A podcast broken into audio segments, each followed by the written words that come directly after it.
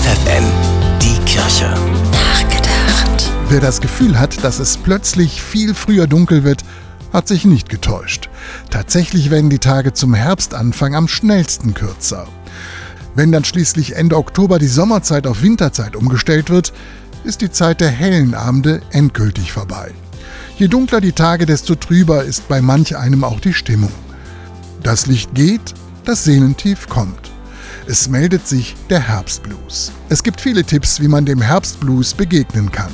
Mir fällt eine Stelle aus der Bibel ein. Dort steht, über denen, die im Land der Finsternis wohnen, strahlt ein Licht auf. Für Christen bedeutet das, Gott selbst ist dieses Licht. Er ist das Licht, das den Menschen in der Finsternis leuchtet. Er ist das Licht, das ihr Leben erhält. Ein Gedanke, der Mut macht, wenn man daran glauben kann. Denn das Licht Gottes vertreibt die Finsternis, auch die Finsternis in unserem Leben und vor allem den Herbstblues. Bernhard Tups, FFN Kirchenredaktion.